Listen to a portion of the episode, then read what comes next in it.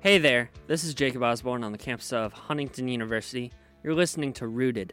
Make sure you subscribe to us on your preferred podcast app.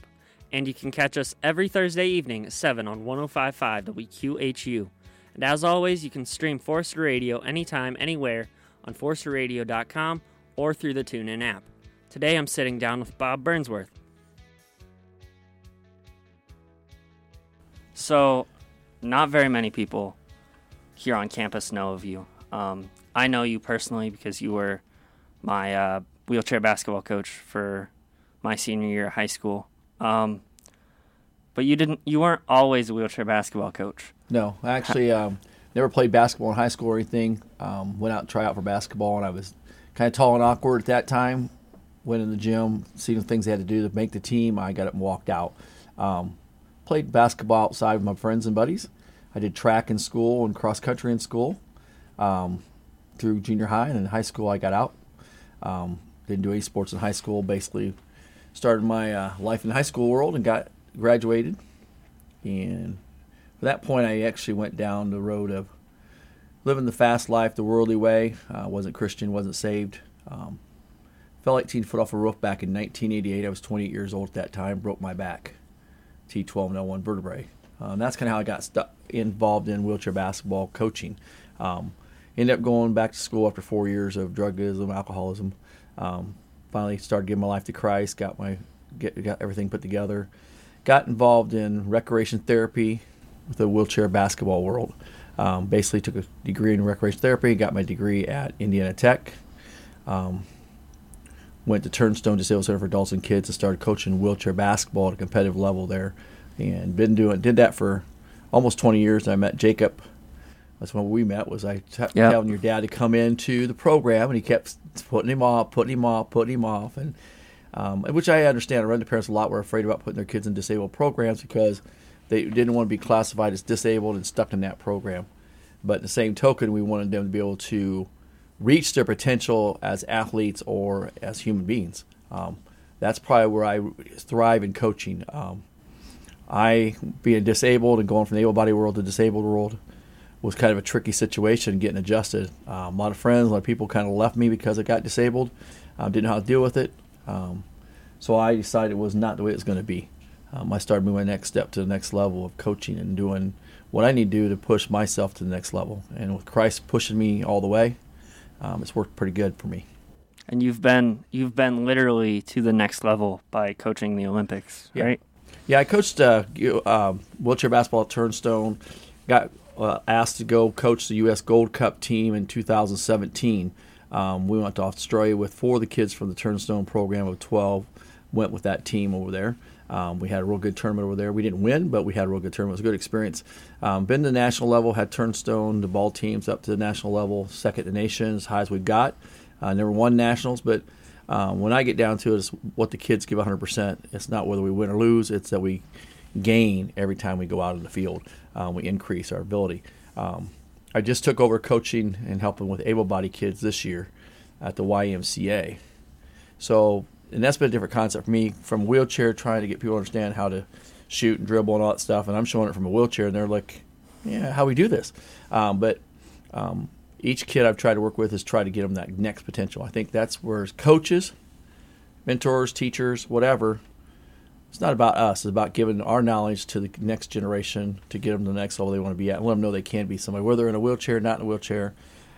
You know, we have so many kids out here right now that are being bullied because their their age or their race or their uh, just disabilities or their weight or whatever. Um, was a cruel world out there, and we got to realize that we're got to start teaching people the right way. Um, just give everything we can to them to give them the next step. Um, coaching has allowed me to do that. I'm there with them at least one hour a day. I build a friendship with those kids. I beat relationship with those kids. I, some of them become almost like their father to them because their parents are divorced or whatever. There's somebody else to talk to. And when the disabled kids, it's always gives like Jacob a chance to call and say, "Hey, how do I handle this? Got somebody give me a hard time about being disabled, or you know, how do I start dating with girls or dis- aren't disabled, how are they going to ask me out, and why would they ask me out? And because I myself um, questioned that when I first got paralyzed, how are other people going to accept me as disabled? Because there's so many people out there aren't disabled. Why would they want to go out with somebody who's disabled? Why would they want to be involved with me? Why would they want to be in my program? Why would they want be in their group? You know, so we have to teach them to bring their access of what they have available and put their stuff out there and say, here's what I can put potentially help the group with. Because um, I look at the basketball as a group program, but also individual skill levels. How do you? Because I know you you're super into like the community. How do you help the community with your like advocacy? I well, guess? with my disability, I have people all the time come and ask me about ADA regulations and codes and rules and what they are.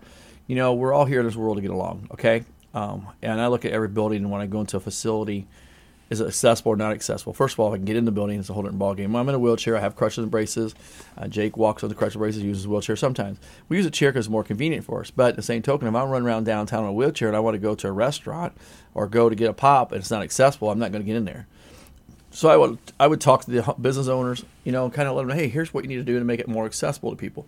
Um, you know, people don't realize in our in our little town of Huntington here, there's a lot of senior citizens and disabled in the population that don't go out because they don't have anywhere to go. Um, they don't just they don't feel comfortable because sidewalks aren't where they need to be at, the curb cuts aren't where they need to be at. Sure, it's been this way for thousands of years since I've been born okay, for years. But we have to make those changes. All of us are going to get old someday. All of us are going to have a family member on crutches or walking with a cane or some kind of activity. So I advocate that quite a bit with my players and my people. I said, you know, don't get mad about it. Tell them what they can do about it, and express to them, you know, this is a a law. Okay, it has to be taken care of. Of course, you run into some roadblocks where they're not going to do it and this and that. You know, that's just the way it is. Um, they don't see the benefit, then you're, you haven't done your job yet. I think they'll realize it once they start losing money because the people aren't coming in their business because they can't get in the doors. There's a business in the area that for years you couldn't get into because accessibility. Um, made some changes in their front doorway, and a guy in a big power wheelchair went in one morning for breakfast. I've been trying to come in for six years and finally get to come here to eat breakfast. That's one of the hundreds of people in that downtown area or in the Huntington areas, period, that are trying to get the accessibility to areas. You know, you get on the sidewalk and go from Huntington North to Huntington south, you're hitting potholes, you're hitting curb cuts, you're not that aren't made right. Um, we need decent sidewalks for the seniors that walk. If you're walking at night, you're not going to see those things. Just trip on them. You could become the next disabled person because you fall, become a brain injury, head injury, or whatever. Um, you know, I involved with the community. I sell real estate for a living here in town, but I spend a lot of time downtown um, promoting Huntington, promoting dis- things in the area. Uh, when we have bands, help or sponsor those. I help sponsor any kind of youth programs. I'm on the bas- baseball teams and basketball teams within the area. I sponsor programs for them. Um, I think we have to give back to our community, but we also have to set an example for our community. I can't be one of those out there complaining all the time. You got to be positive about life. God didn't put us here to be upset. He put us here to be happy people and do what we need to do. Um, he's took over my life, and I gave it to him 20 some years ago, and I've been blessed ever since. Um, yeah, it's not easy because people choose not to hang out with you because you're maybe too Christiany for them, or maybe they just don't understand why you don't go drinking and smoking and partying with them. And that's not my lifestyle. It's just I've changed. Uh, when I was doing that, I had I was spiritually lost, and now I'm spiritually found. I love giving back to the community. I love giving to the kids. Um, the youth of our generation is our generation to come. Um, if they don't have the knowledge they need to succeed and feel comfortable about themselves, they're never going to get to that level. And that's where coaching has helped me with the kids quite a bit. Uh,